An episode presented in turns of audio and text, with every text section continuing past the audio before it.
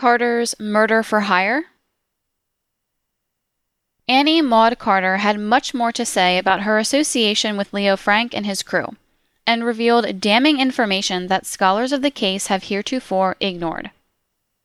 Not only had this black woman publicly repudiated the letters Frank claimed she had exchanged with James Conley, but she revealed in a sworn affidavit that Frank's friends had actually tried to recruit her to poison Conley. She named two individuals National Pencil Company stockholder Oscar Pappenheimer and Milton Klein, of Daniel Klein and Son, the B'nai B'rith member, who publicly took credit for hiring William J. Burns.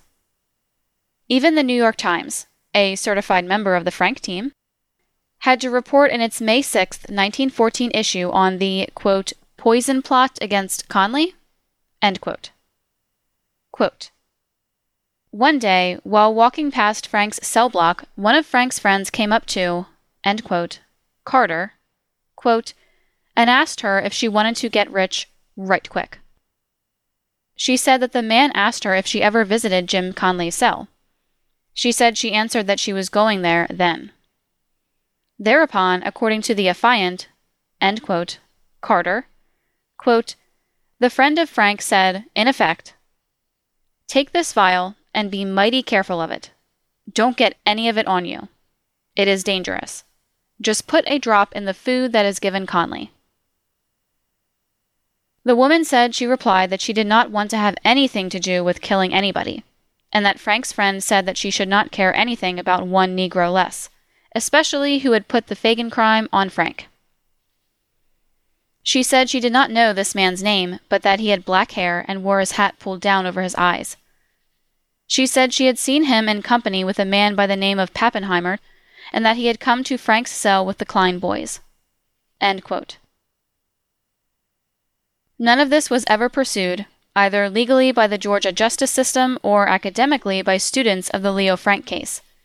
Many scholars are willing to validate her, quote, Negro testimony, quote, about the letters before Carter repudiated them in open court, but not her explicit testimony under oath about a murder for hire plot by the friends of Leo Frank. All of Georgia watched this entire Burns burlesque unravel before their eyes in the retrial hearing for Leo Frank.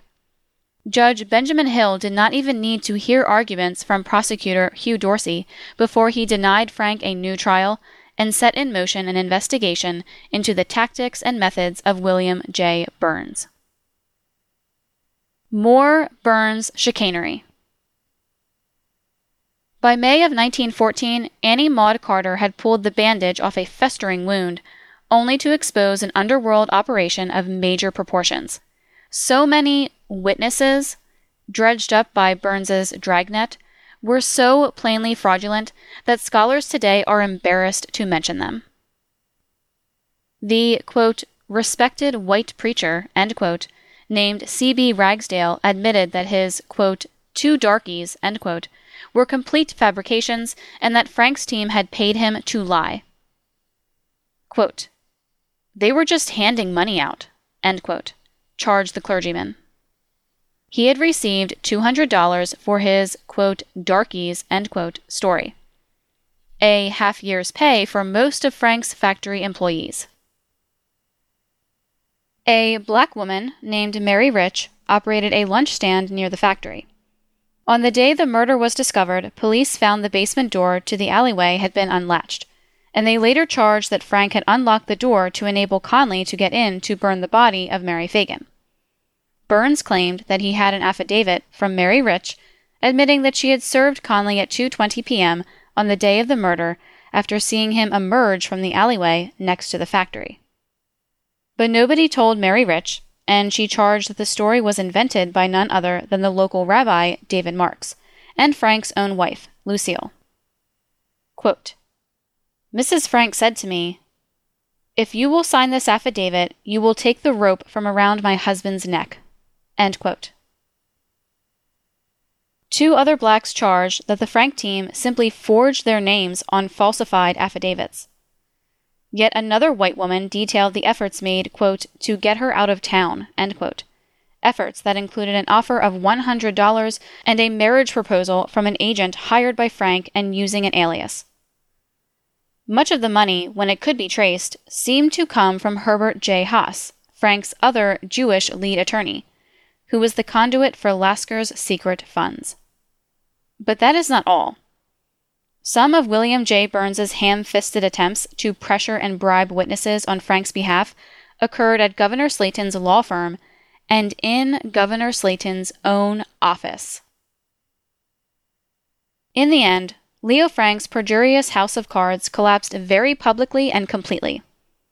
His manufactured, quote, revelations, quote, only fortified everyone's confidence in the original guilty verdict, and layered upon that conviction new felonies, expanding the associated pool of criminals to include even more friends, associates, and hires of Leo M. Frank. William J. Burns so completely botched the task that he and his agents soon faced charges of subornation of perjury. Quote, hiding a Negro witness, quote, bribery, inventing evidence, and buying testimony. Illegalities that led to a revocation of Burns's license to practice in Atlanta. Proving himself to be the ultimate recanter, a remorseful Burns appeared in court and, quote, distanced himself from, quote, the Annie Maud Carter letters, in effect admitting they were faked. Attorney Reuben Arnold also repudiated the letters, saying in court, quote, Conley isn't a pervert, end quote. Quote, I don't believe there has been any perversion in the case on the part of Conley or of Frank. Georgia's favorite son, Tom Watson was monitoring all this in the pages of his weekly Jeffersonian. He mercilessly mocked the, quote, great detective, quote, whom he renamed simply, quote, the jackass,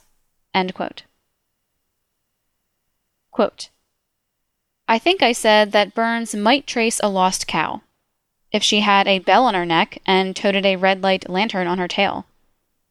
I now take that back. I was too hasty. My revised opinion is that Burns couldn't even find a lost cow unless she were equipped with a wireless telegraph outfit and regularly flashed out SOS signals every time she stopped to make water. Louis Marshall despaired at the collapse of his team's efforts, privately calling Burns's methods, quote, ridiculous, end quote, and, quote, farcical, end quote, and, quote, a burlesque, end quote. He said he was, quote, disgusted, end quote, that Burns brought the case, quote, to this point of destruction, end quote. Tellingly, Marshall was not repudiating Leo Frank's blatantly racist defense strategy. He was simply scoring Burns's incompetence in carrying out his part of their racist plot. Even attorney Herbert Haas, ignoring his own role as Lasker's bagman in the fiasco, had to admit that, quote, Burns's connection with the case has done us irretrievable damage. End quote.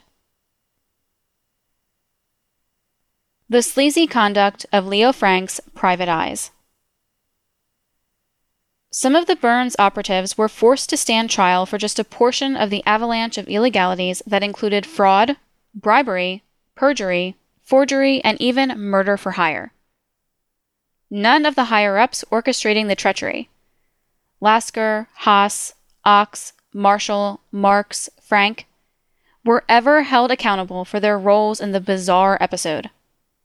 Only Tom Watson held them up for public ridicule in his monthly magazine.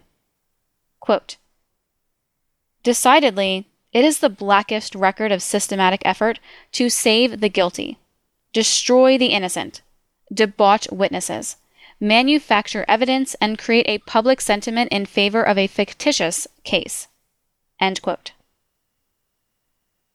Judge Hill scored the, quote, famous sleuths, quote, who were seeking, quote, not truth, but money and notoriety, He called them, a menace to justice, and declared, these men do not detect crime. Rather, they encourage crime. They are a menace to the peace of the state and an obstruction to the administration of justice. Albert Lasker finally admitted in 1937 what everyone already knew in 1914. Quote, Burns cost me $25,000 out of my own pocket, and by God, he put in as much perjured stuff as the other side did before we finished. I don't say he did, and he had his operatives, I guess. You can run that sort of a thing. Until it embarrassed our case at times. Lasker is here admitting to a serious felony for which he was never indicted.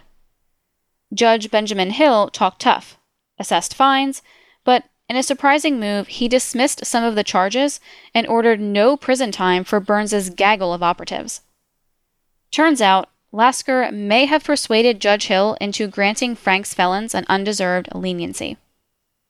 In a private letter to cohort Adolph Ochs, dated March 12, 1914, Lasker seemed to be assessing the opportunity for judicial bribery.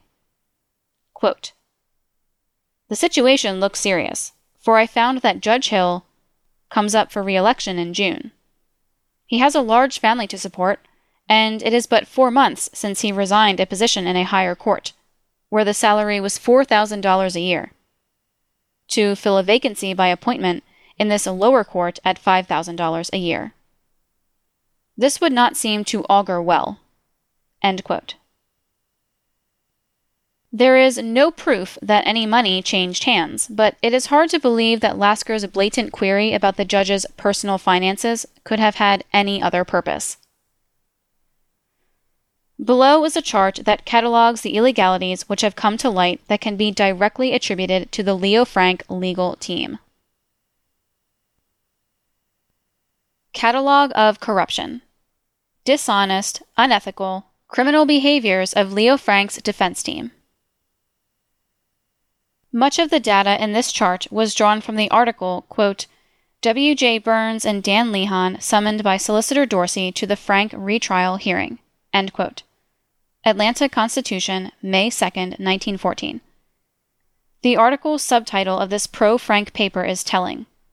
Quote, Forgery, bribery, trickery, intimidating witnesses, threatening to expose scandals of girls, all made against men who are working for the defense. The editor might easily have added conspiracy to murder a witness. Burns never produced his promised report and reportedly burned all his files on the Leo Frank case. Charge Bribery of George Epps. Description The 14 year old Epps testified that Mary Fagan told him that Leo Frank had made sexual advances toward her. Burns's private detective, C.W. Burke, offered him money to change his testimony. Charge Attempted bribery of Marie Karst. Description The former National Pencil Company employee had testified at trial that Frank's, quote, character for lasciviousness was bad, end quote. Karst now testified that Burke and Leo Frank's factory employee, Lemmy Quinn, had come to her home with liquor, intending to get her to agree to come to the office of Frank's lawyers. She refused. Then Burke met her on the street and offered her a job for $2 a day. Quote, Burke wanted me to go around and see the girls who had sworn for the state in the Frank trial, and see if they would not change their evidence.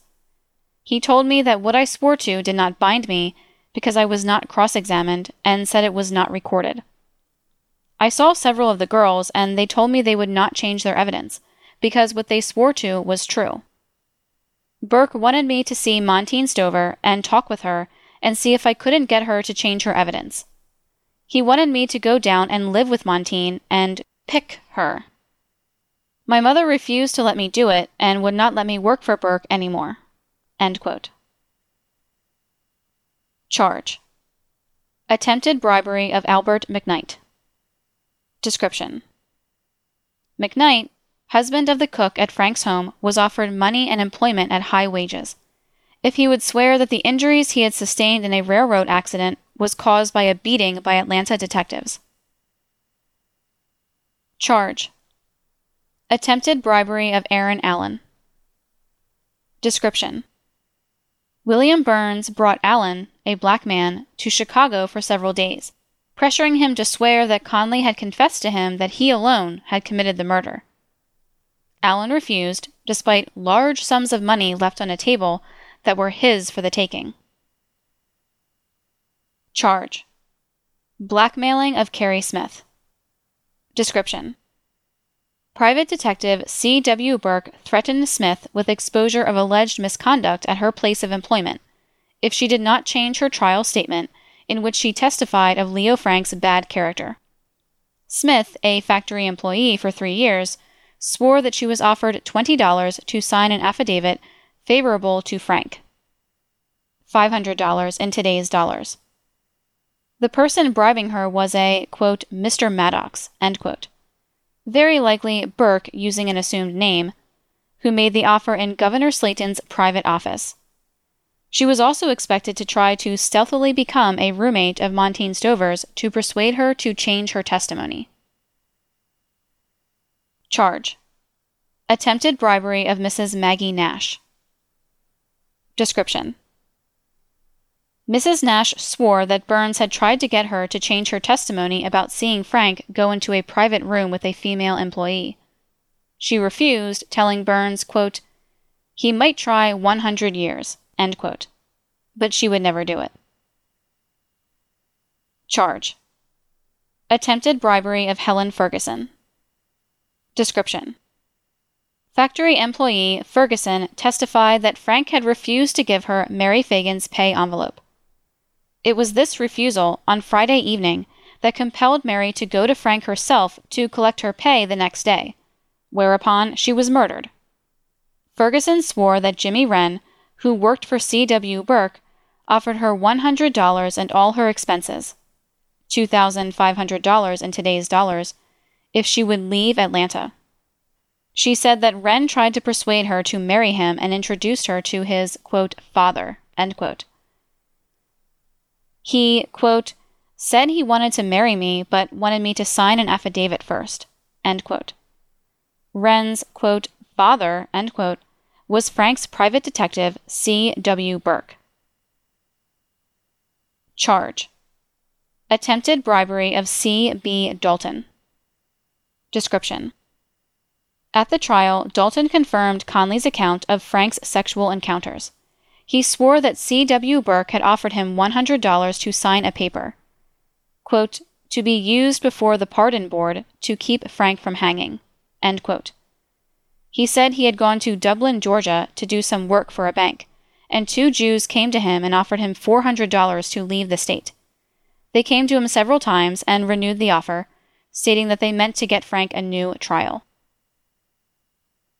Charge Forged evidence. Description Annie Maud Carter was used by Burns's agents to agree to claim to have received obscene letters from James Conley. Charge Conspiracy to murder James Conley. Description According to Annie Maud Carter, quote, a Jew came up. Mr. End quote, Oscar, quote, Pappenheim was there too. End quote and offered a large sum of money if she would put poison in James Conley's food. Charge Forged evidence. Description Frank's team forged the time slip of factory night watchman Newt Lee to make it appear that he had time to leave the factory on the night of the murder. Charge Planted evidence. Description a shirt wiped in blood was planted at the home of Newt Lee, a deception that made him the target of lynching threats. Lee was fully exonerated, and it was established that the bloody shirt was planted by Frank's legal team. Charge Planted evidence. Description Wooden club, quote, found, quote, by Pinkerton detectives in a previously searched area of the factory was claimed by Frank to be the murder weapon used by Conley. Factory employee Wade Campbell, however, testified at the trial that on the day of the murder, Frank, quote, had a club which he used to play with in his hand, and he was carrying it around. Charge Planted evidence. Description An ADL report addresses the, quote, discovery, end quote, of Mary Fagan's pay envelope by a detective hired by Frank. Quote, the mysterious pay envelope, bearing not a single fingerprint of any kind, even a smudge, had to have been a plant. Charge Bribery of Reverend C. B. Ragsdale. Description The former pastor of a local church testified he was paid $200 for signing a false affidavit claiming he had overheard Conley confess to the murder. Charge Forged letter of the dead Judge Roan.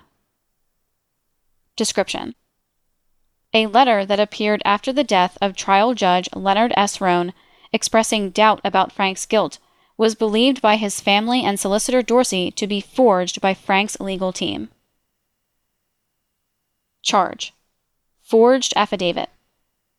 Description Ivy Jones testified that Conley was not drunk on the day of the murder. Jones said his affidavit to the contrary was forged. Charge Forged affidavit. Description Ruth Robinson testified that Frank made an indecent proposal to her, but her testimony was retracted in a false affidavit by C. W. Burke. Charge Forged affidavit. Description Rabbi David Marks and Mrs. Leo Frank approached black food vendor Mary Rich and tried to force her to sign a false affidavit that helped Frank's alibi. She refused, but they submitted it anyway. Charge Forged affidavit. Description Mrs. J. B. Simmons was induced by C. W. Burke to sign a false statement against solicitor Hugh Dorsey. Burke brought her a basket of fruit in payment. This list is by no means the full extent of the criminal operations of the agents working on behalf of Mr. Leo M. Frank. Despite the scope and seriousness of these crimes, most were not adjudicated, and those responsible received only fines and no jail time. Burns had his license revoked. Burns's cohort, Dan Lehan, was expelled from Chicago Police Department for bribery and conduct unbecoming of an officer. Burns's agents C.W. Burke and Jimmy Wren appear to have gotten away scot free. As incredible as all this sounds, Burns parlayed this sleazy resume into a directorship of the Federal Bureau of Investigation from 1921 until another scandal forced him to resign in 1924. Under oath and before Judge Hill, Solicitor Hugh Dorsey finally had the opportunity to question William J. Burns. Quote, During your investigation, what criminal act did you ever discover that Conley had committed? End quote. Answer. Quote, I don't know that I have discovered any. End quote. Leo Frank's massive criminal insurgency. In 1914, Leo Frank's forces unleashed a wave of criminality, the scope of which is unprecedented. The details of the operation were captured in rare fashion in this article. Beginning of newspaper article. Quote, Return of Negress ordered by judge. By reporters of the Atlanta Constitution. May 5, 1914, covering the trial of the agents and operatives of the William J. Burns Detective Agency. Return of Negress ordered by judge. If Anna Maud Carter is not in Atlanta within five days, her evidence will not be considered.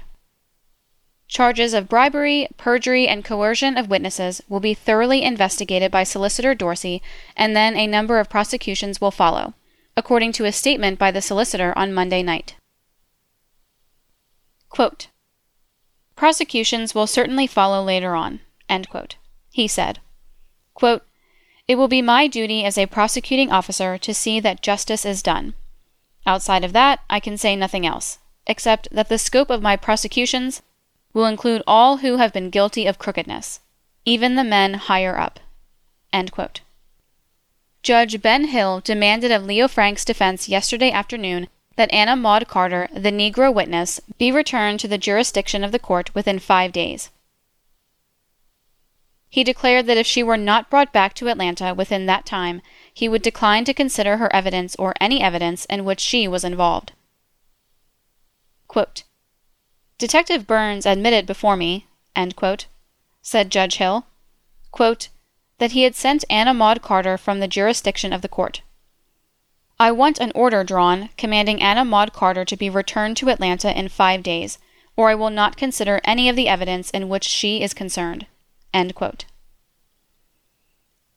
A few minutes later, Judge Hill supplemented his statement with these words quote, In making this demand, I do not mean to reflect on the counsel for Frank. It was testified before me that Detective Burns had removed the Carter woman. Will bring woman back. It is said that immediate efforts will be made to bring the missing woman back to Atlanta. She is now in New Orleans, where, according to a letter she recently wrote relatives in this city, she is working with the William J. Burns Detective Agency. This letter was read to Judge Hill by Solicitor Dorsey Monday afternoon. Anna Maud Carter is the negress who accuses Jim Conley of having confessed to her the murder of Mary Fagan. A literal mountain of evidence was introduced by the solicitor Monday to show that she had conspired with George and Jimmy Wren in Fulton jail to frame up on Conley. Other testimony was adduced to show that she had told friends and relatives upon being released from jail that she had tried to, quote, pick, quote, Conley, and that he had firmly maintained that Leo Frank was the murderer. Regarding the Carter woman, Attorney Arnold was asked by a reporter for the Constitution if lawyers for Frank or the Burns agents would seek to bring the woman back to the city. Mr. Arnold smiled in reply, saying that he did not know as yet.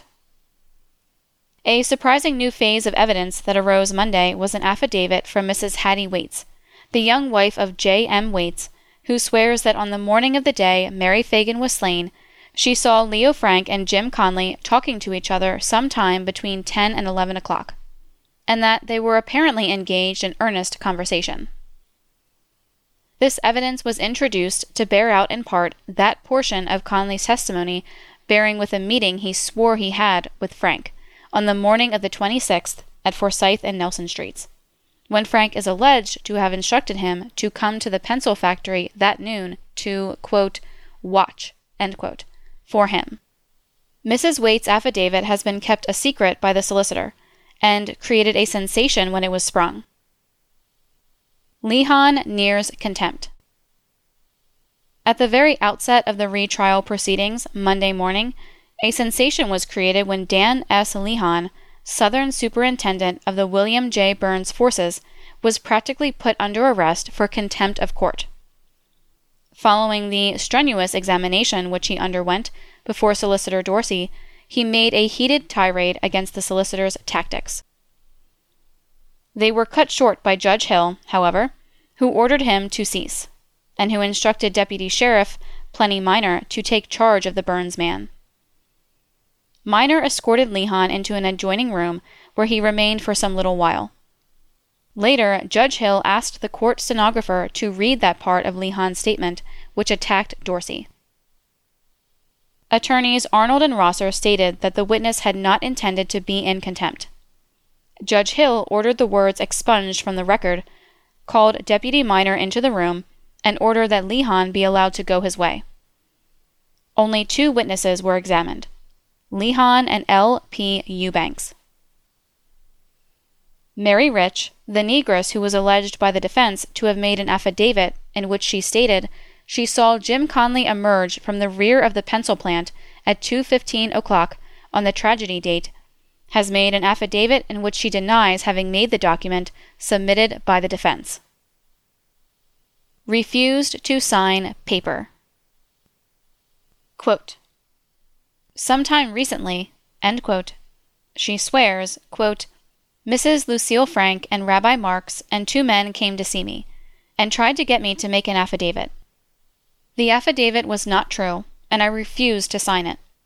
Mrs. Frank said to me, If you will sign this affidavit, you will take the rope from around my husband's neck. I replied that I could not tell a lie and that to sign the paper would be telling a lie. One man with Mrs. Frank and Rabbi Marks tore off a little piece of the paper that was in his hands. This man was C. W. Burke. He said, You take this paper. I told him that I didn't want the paper, and he said, This will not hurt you, but you keep this paper. It is just for you, so that you will know it when you see it again. I took it and kept it. I showed it in a few minutes afterward to Mr. F. J. Welborn, a man that I have known a good long time, who was standing by when these people were talking to me. Afterwards, I took the paper to somebody in the office of Solicitor General Hugh N. Dorsey. I have looked at the piece of paper attached to the affidavit signed by F. J. Welborn, and it looks to me to be about the size and shape of the paper which Burke gave me. Burke also told me that if I got into trouble, I might know the cause of it. Dorsey presented a number of affidavits dealing with an alleged conspiracy within the county jail between Anna Maud Carter and Dr. George Wren and Wren's brother, Jimmy Wren, to, quote, frame up, quote, on Jim Conley. Dr. George Wren was a prisoner serving sentence for complicity in the Gilsey Diamond robbery. One angle of this evidence is an affidavit from Frank Reese, an ex prisoner, who lives at 7 Kingsley Street. He was a trustee prisoner in the tower, worked in the prison laundry, and did odd jobs required of trustees. Quote, I have heard Dr. Wren telling Conley that he had been tried, and that he, Conley, could take the Mary Phagan murder on himself and that it would free Mr. Frank, quote, said Reese, quote, and that Conley could never be tried any more for it. Conley refused to consider this. Saw them talking. Quote, Wrenn talked to Fred Perkerson, another prisoner, and myself several times, and tried to get us to agree to go into Conley's cell and come out and claim that Conley had confessed to us. He said we would get lots of money if we did. I knew Annie Maud Carter, and I have seen her and Dr. Wren talking together very often. I saw Annie Maud Carter go to Conley's cell once, and Fred Perkerson called to her that if she went in, she would be locked up. Both Fred and I knew she was crooked, and we cautioned Jim Conley about her. I saw Dr. Wren at one time throw a note to Annie Maud Carter from the second floor. She carried it to Conley's cell, pitching it through the bars at the wing door. When I got out of jail, Dr. Wren came to my house one morning at seven o'clock with a long white paper, asking me to sign it. I cannot read or write, and I told him I wanted to wait to see what was in the paper. He said that it was just a paper to the effect that I had carried notes from Jim Conley to Annie Maud Carter. I did not know what was in it, and so I wouldn't sign it. He said that, inasmuch as I couldn't write, he'd write it for me. I told him I wouldn't authorize anybody to write for me, nor sign my name to anything unless I was aware of its contents. Fred Perkerson, the prisoner alluded to in the Reeves affidavit, has signed a statement to the effect that C. W. Burke, the private investigator attached to Luther Z. Rosser's office, and Jimmy Wren, Burr's assistant, and Dr. George Wren, the convict named in Reeves' affidavit, have often conferred with Leo Frank in Frank's cell in the tower. He told a similar story of alleged conspiracy in which Wren figured to frame up on Conley. He swears that Wren told him and Reeves that they were in a position to make a lot of money, and advised them to go into Conley's cell and, upon coming out, pretend that Conley had confessed Mary Phagan's murder. He declares that he asked Wren why Wren himself didn't do this. Wren is said to have replied that he didn't care to get mixed up in the case. Ivy Jones, the Negro from whom the defense, in its new trial motion, purported to have obtained an affidavit recanting his testimony at the trial, has made an affidavit for the solicitor swearing that the defense affidavit is false and that it is a forgery. Dorsey attacked the defense argument that the notepaper on which Conley wrote the murder notes was obtained from the basement when he introduced a number of affidavits in rebuttal. One of these was from Philip Chambers, an ex office boy in Frank's employ, who was a witness for the defense at Frank's trial. Nothing sent to basement. Chambers testifies now that Becker, upon leaving the employ of the pencil factory, moved his desk into Mr. Frank's office, and that it was thereafter used by Frank. He swears that no trash, books, or paper ever stayed down in the basement, and that all order blanks left upon Becker's departure were used by Frank. J. M. Gantt makes an affidavit in this phase to the effect that the order blanks were never destroyed, and at no time did he ever see any of the scratch pads sent in the trash to the basement. The trash, Gantt swears, was burned with all rubbish every day in the furnace in the basement. Another affidavit bearing on this angle was one made by H. H. Otis, city fire inspector, who declares he was forced at numerous times to remind Leo Frank of negligence in keeping the basement regulated in compliance with fire ordinances. He instructed that all trash and rubbish be burned each day.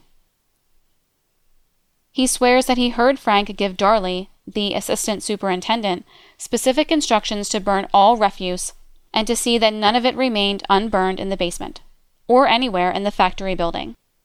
Otis further testifies that such litter was burned under his personal supervision from April 1, 1913. R. M. DeVore, a photographic expert attached to the A. K. Hawkes Optical Concern, has made an affidavit swearing that he photographed the murder notes for Solicitor Dorsey, and that he used a special color plate for the task, sending north for it. He says that, in his opinion, the number on the disputed blank is 1818. He also swears that T. A. Alexander, who recently issued a booklet bearing on the notes, admitted to him that he had instructed the photo engraver who made the plates to, quote, touch them up, quote, a bit. Much interest was centered around the J. E. Duffy affidavit, which was submitted by Dorsey during the afternoon. Duffy, who is purported by the defense to have renounced his trial testimony, now upholds it and swears that he was induced by agents of the defense to make the recanting document. He says that L.P. Eubanks, the car inspector whom Dorsey grilled on the stand Monday morning, and C.W. Burke had offered him money to sign a false paper, and told him that, whenever he wanted money, they would furnish him with it. He swears that he has borrowed in the neighborhood of $30 from Eubanks. Quote, on April 30th of this year, quote, his affidavit reads, quote, Jimmy Wren took me in an automobile over the city, carrying me to dinners and cafes and to shows, and then riding me toward Austell, Georgia. I slept all night in the automobile. They brought me back the next day, and when we stopped in front of the Marietta Chair Works on Marietta Street, we were surrounded by a crowd of Jews, who pressed me with many questions bearing on my testimony. Lent Duffy money. R. E. Duffy, father of Duffy, has made a statement saying that Eubanks had told him that he was lending young Duffy money and taking his note for same, but that the father need not worry as his son would never have to pay it back. Young Duffy has been released from prison, in which he was lodged Friday night on an attachment issued by Judge Hill. C. Brutus Dalton, who the defense alleged some time ago had made an affidavit repudiating his testimony at the trial, was brought to Atlanta Monday by Detective John Black from Fort Myers, Florida. His new affidavit, which was introduced by Dorsey in the afternoon, sprang a decided sensation. Dalton says that he was visited in Fort Myers by C. W. Burke, who asked for his signature to a document which was to be presented before the Pardon Board of Georgia, in order to prevent the hanging of Frank. Dalton says he was offered $100 and a ticket to Atlanta for his signature.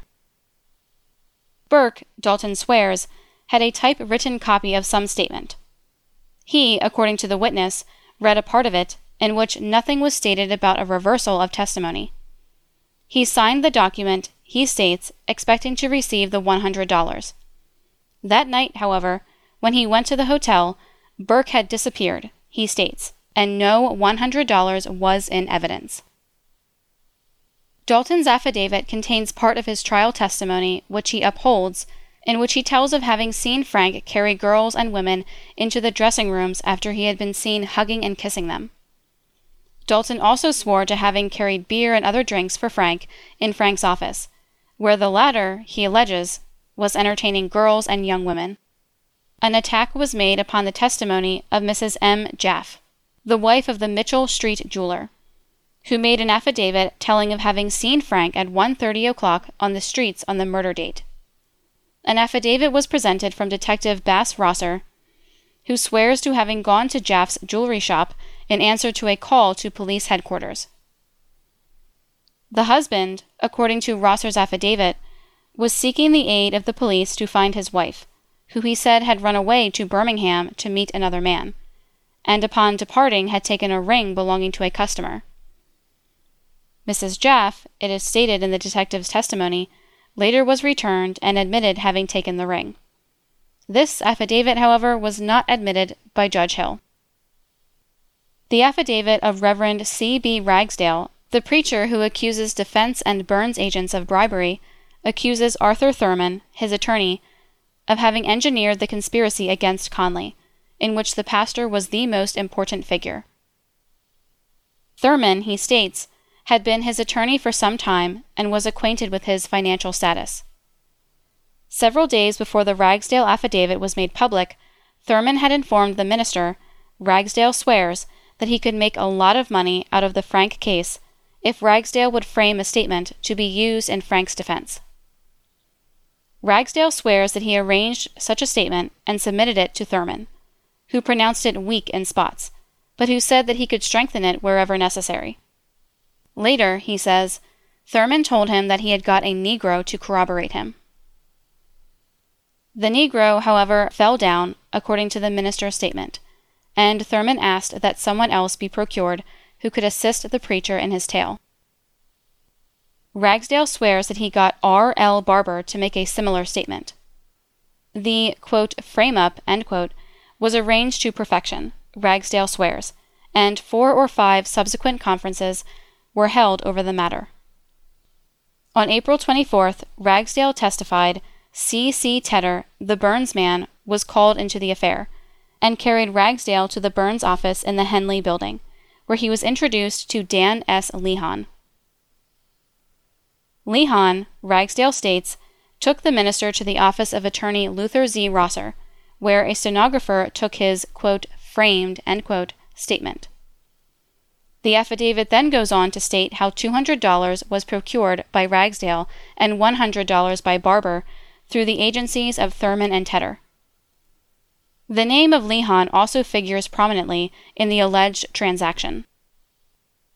Helen Ferguson swore that she was enmeshed by the defense agents by Jimmy Wren, who, under the assumed name of, quote, J. W. Howard, quote, made love to her, spent money lavishly on her, finally proposed marriage, and carried her to C. W. Burke, whom he introduced under the guise of his father, her prospective father in law, at which time her affidavit was obtained.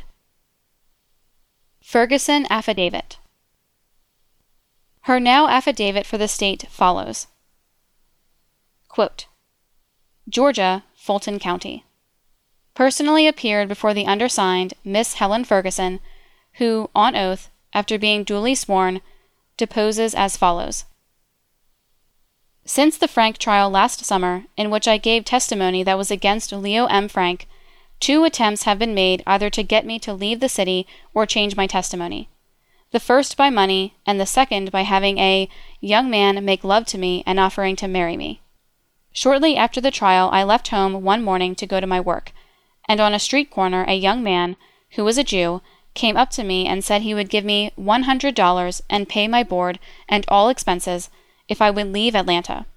As Frank was going to get a new trial sometime soon, he said. I refused and turned and walked away. That's about all he had time to say to me. He had a light mustache and light curly hair and looked like a man about thirty years old.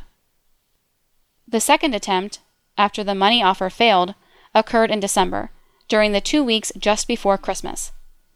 I was working then at the Clark Woodenware Company on Foundry Street, having left the Marcus Loeb Overall Company because I was afraid of the foreman whom I worked under, Mr. Levin, who tried before the trial to get me to swear for Frank and not against him, so that I was afraid of him and left soon afterward.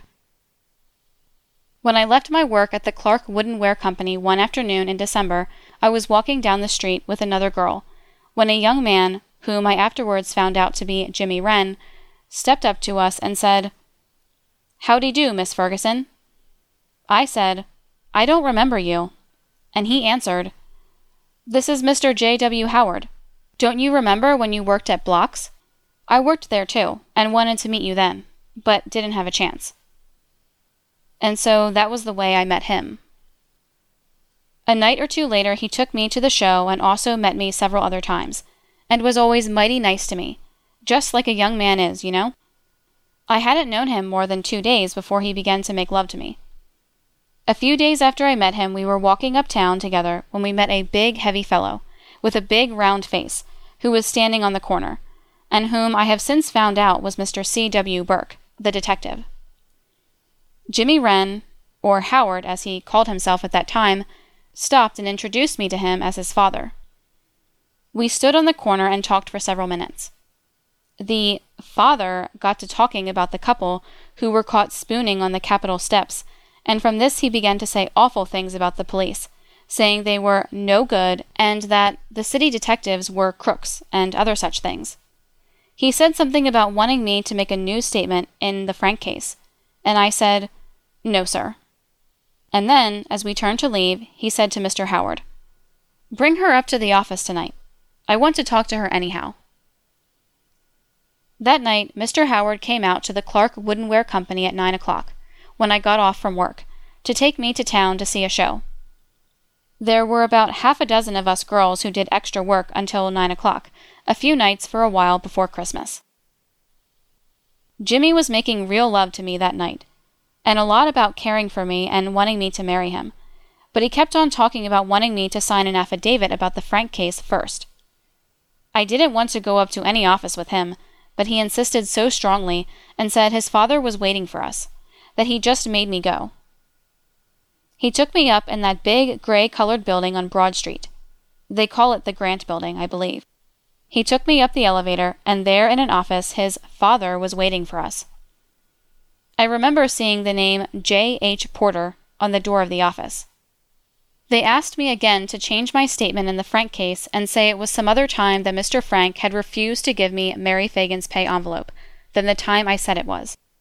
They said that Frank was an innocent man and that everybody knew it. But I said I had told nothing but the truth and wasn't going to change it. And then Jimmy said, Well, I'd hate to be the main one to put the rope around Frank's neck. And I said I couldn't help that since I had only told the truth. Then he talked some more about loving me so much, saying he wished I'd do it for him, until I was worried a good deal and wishing I was out of there. While we were talking about the Frank case in this way, I happened to tell them that I was afraid of Jim Conley. They then dropped the talk about my evidence and fixed up an affidavit for me to sign about Conley, which I signed, in order to satisfy them. I simply said in this how Conley had approached me the Saturday before Mary Phagan was killed when I was picking up some boxes and had offered to help me, and I had dropped the boxes and run because I was afraid of him. When we got that affidavit fixed up, we left. It seemed like we had been there an awful long time. Jimmy brought me home in an automobile that night, and kept on talking love to me, and just before we got home he tried to kiss me, and I hit him in the mouth. That seemed to cool him down, and he brought me to the door and said goodbye. I have never seen him but once since that night. I found out a few days later that his real name was Jimmy Wren and not Howard. I found it out from a number of persons who had seen me with him and who knew all about his working at the National Pencil Factory and working with the lawyers and detectives for Frank. It was several weeks afterward before I found that his father was the detective, C.W. Burke. When they decided that the time had come for giving my affidavit to the papers, a newspaper reporter came out to the house to see me about it. He told me how the affidavit had been given out through Burke, and described him to me, and the description made it very plain that he was none other than the father. I also learned then that the office of J. H. Porter was up in the Grant building right next to Mr. Luther Rosser's. I have found out in other ways that the father was Mr. Burke, many other people describing him to me very exactly. I know I could recognize Jimmy's father again the minute I saw him. Helen Ferguson. Sworn to and subscribed before me this seventh day of April, 1914. Signed L. L. Hildebrand, Notary Public, Fulton County, Georgia. The examination of Dan Lehon was the first proceeding on the program of Monday's session. Lehon was asked numberless questions regarding his operations on the Frank case, the source of his pay, and of the Ragsdale incident. It was at the close of his interrogation that he came near suffering punishment for contempt of court. Here is how the stenographer recorded his final words verbatim Quote, Can I make a statement, Judge, in reference to this case? Quote. Quote, Yes, you may make an explanation if you desire. Answered Judge Hill. I am an American citizen. Retorted Lehon. Quote, and I have been in the police business for 20 years. These questions asked here are the most outrageous questions I have ever been asked. He was cut short by the judge, who said, quote, You cannot state that. It is not admissible. Quote. Quote, This is the most outrageous treatment. Continued the witness. From the district attorney. Again he was stopped. Judge Hill saying, quote, You cannot state that, Mr. Witness. I will have to send you to jail if you persist. Quote. Quote, I don't mean any discourtesy to the court, any disrespect to the court. Said Lehon. Lehon, in naming the source from which he obtained money, frequently mentioned the name of Herbert J. Haas, an attorney for the defense. He said that Boots Rogers was employed by the Burns Agency and that Carlton C. Tedder was also attached to the Burns forces. He told of having paid C. C. Tedder $250 on his salary a short time previous to the Ragsdale affidavit. He said the money had been obtained from Haas, from whom he procured most of his fees. He stated that the fees and money turned over to him by Haas were in check form, and that the checks were turned over to C. E. Sears, superintendent of the Burns Agency. The retrial hearing was adjourned by Judge Hill Monday afternoon at 2 o'clock. It will be resumed this morning at 10 o'clock. End of newspaper article. Leo Frank's Pardon and Crucifixion. Quote, I don't know who is guilty, but I do know that the man who murdered Mary Phagan ought to be hanged. Leo M. Frank. Quote, Finally, though, the men who threw themselves into the scheme were motivated by neither bloodlust nor anti Semitism. Rather, they felt obliged to accept an urgent and weighty responsibility. Steve Oney. For 16 months after Leo Frank's August 25, 1913 murder conviction, his legal team trekked from court to court seeking to win him a new trial. They were buoyed by a growing international outcry impressively engineered by Albert Lasker that included a massive blitzkrieg of propaganda and letter writing and petition campaigns. But by December of 1914, Frank's appeals had failed in every venue, rejected time after time by judges who found his trial to be fair and the verdict to be properly rendered. That's when the United States Supreme Court agreed to consider the case. And there can be no doubt that the inside connections that Frank's attorney, Louis Marshall, had with the High Court helped secure that hearing. Marshall prepared Frank's legal brief, which claimed that 103 errors in Judge Roan's Atlanta courtroom obligated the High Court to grant Leo Frank a new trial. Marshall focused in on highly technical points of law and procedure that mirrored in its exasperating technicality Leo Frank's disastrous courtroom statement. Frank's tedious and grating rehearsal of the factory's administrative minutiae. To a jury expecting to hear of his actions on the day of the murder, most assuredly contributed to an adverse verdict. And even with many months of hindsight, Marshall's brief was hundreds of pages of the same trifling details and seemed targeted more toward delay than resolution. Proof of its utter ineffectiveness in defending Leo Frank is how little of Marshall's brief is quoted by Frank's advocates in the many books and articles constituting the Leo Frank case literature of the last century. Remarkably, not a single one of the 103 complaints addressed any of the obvious racial injustices of the Georgia court system. Marshall, who in later years would help fashion the NAACP's legal strategy, did not complain of an all white jury, or an all Gentile jury for that matter, or of a Jim Crow legal system that was so patently racist that it almost perfectly prefigured the legal structure of the coming Nazi regime. None of those issues bothered the Frank legal team, even when they had the opportunity to raise them in front of the nation's highest court in Washington, D.C., far away from any Southern influence. Though the, quote, Negro testimony, end quote, theme constituted the core of Leo Frank's public relations strategy, Louis Marshall was not foolish enough to take that unconstitutional absurdity to the High Court. Rather, at the core of Marshall's 103 point Supreme Court argument were two main themes. 1. The trial was, quote, mob dominated, end quote. And 2. The insignificant technical point that the entire trial should be invalidated because Frank himself was not in the courtroom when the verdict was read. Both the defense and the prosecution had agreed to the arrangement whereby Frank would be absent for security reasons and Prosecutor Dorsey gave his consent only after Frank's attorneys specifically agreed that Frank's absence would not be used as a basis for appeal. But now, a full six months after the verdict, Louis Marshall reneged on that agreement and actually claimed that Frank's own lawyers had violated their client's right to due process. Marshall's brief also went after the jurors, he presented an affidavit from a dentist named W. L. Ricker, who swore that he had heard a, quote, bitter, end quote, A. H. Henslee say, quote, they are going to break that Jew's neck, end quote.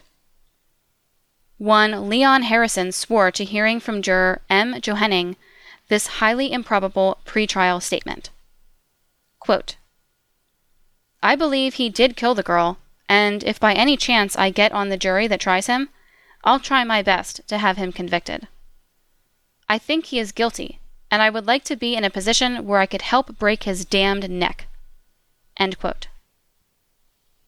Luther Rosser said of juror Henslee that, quote, he stinks, His ballot, quote, a miserable, dirty farce.